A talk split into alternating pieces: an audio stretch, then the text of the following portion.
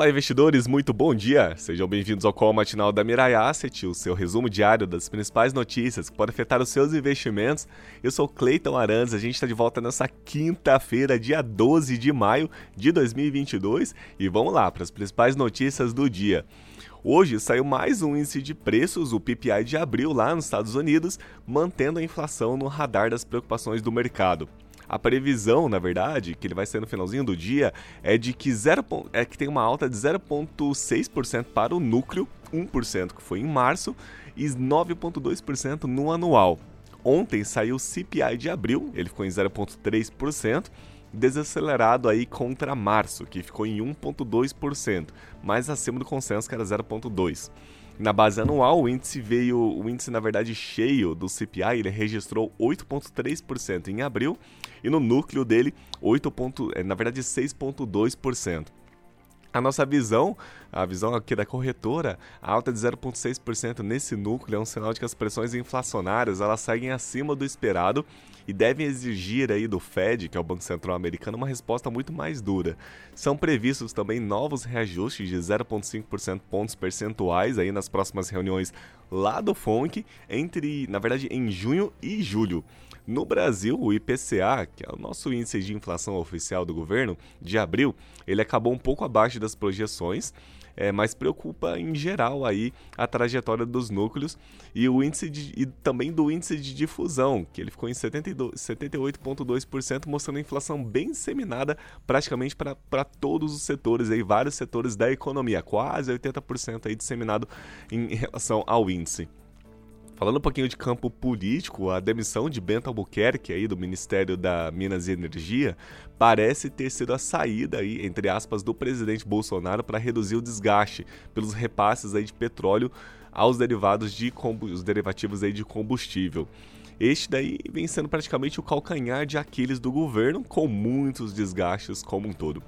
As mais recentes pesquisas mostram que a distância entre o Lula e Bolsonaro parou de reduzir na agenda da semana, além do PPI de abril lá nos Estados Unidos, aqui no Brasil a gente vai ter a pesquisa mensal de serviços, é, de serviços agora de março, com estimativas de leve expansão 0,8% em alta, após o recuo de 0,2% em fevereiro. A retomada da mobilidade depois do pico da Omicron, ela tende a beneficiar setores prestados aí serviços a famílias, mas ainda muito abaixo no nível pré-corporativo na, no nível pré-pandemia, a puxar pelo avanço do setor em março.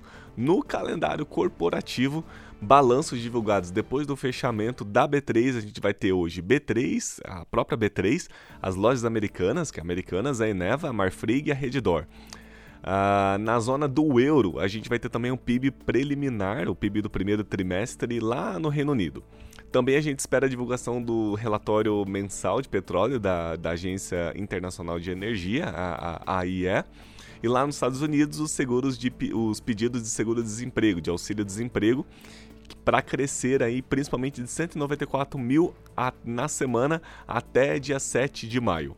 Falando um pouquinho de dados de bolsas agora, o Ibovespa ontem ele fechou uma alta de 1,25% a 104 mil pontos, 396. A Nasdaq, que é a bolsa de tecnologia lá dos Estados Unidos, ela fechou numa alta de, na verdade, uma queda bem expressiva de 3,18%. E o S&P 500, que são as 500 maiores empresas dos Estados Unidos negociadas em bolsa, fechou numa queda também de 1,65%. Já o dólar comercial aqui no Brasil, ele fechou numa alta de 0,87%, acompanhando a bolsa, por incrível que pareça, numa cotação de 5,18, R$ 5,18. E a Selic ela está acumulada no ano em 3,67% em alta e a poupança 2,23%.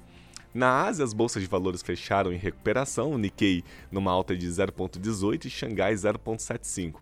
Na Europa, as bolsas abriram em alta, Londres 0,98, Alemanha 1,44 e França 2,08. Nos Estados Unidos, as bolsas abriram em alta também. Na verdade, os futuros das bolsas abriram em alta. Dow Jones 0,94%, S&P 500 1,14% e Nasdaq 1,35%. Já o Ibovespa Futuro aqui no Brasil, ele abriu em alta também, agora às 9 horas da manhã, uma alta de 0,73% a 105.102. E o dólar comercial aqui no Brasil abriu em queda de 0,54% a R$ 5,10. E por fim, falando um pouquinho de commodities, o petróleo WTI, ele abriu numa alta de 4,01%, quase 4% fechado a 103 dólares e 73 centavos o barril de petróleo. E o petróleo Brent, uma alta de 0. na verdade, 3,73% a 106 dólares e 19 centavos o barril de petróleo. E o minério de ferro no Porto de Qingdao, ele fechou numa alta de 4,92%, a tonelada a 133 dólares e 12 centavos. E lembrando que sempre a cotação é de fechamento, porque a gente está falando do Porto de Qingdao que fica na China, então lá o mercado já fechou. E também esse minério de ferro, a cotação é com 62, na verdade 62% de pureza de minério de ferro, tá bom? Bom, essas foram as notícias do dia. Amanhã a gente está de volta, ótimos negócios e até logo!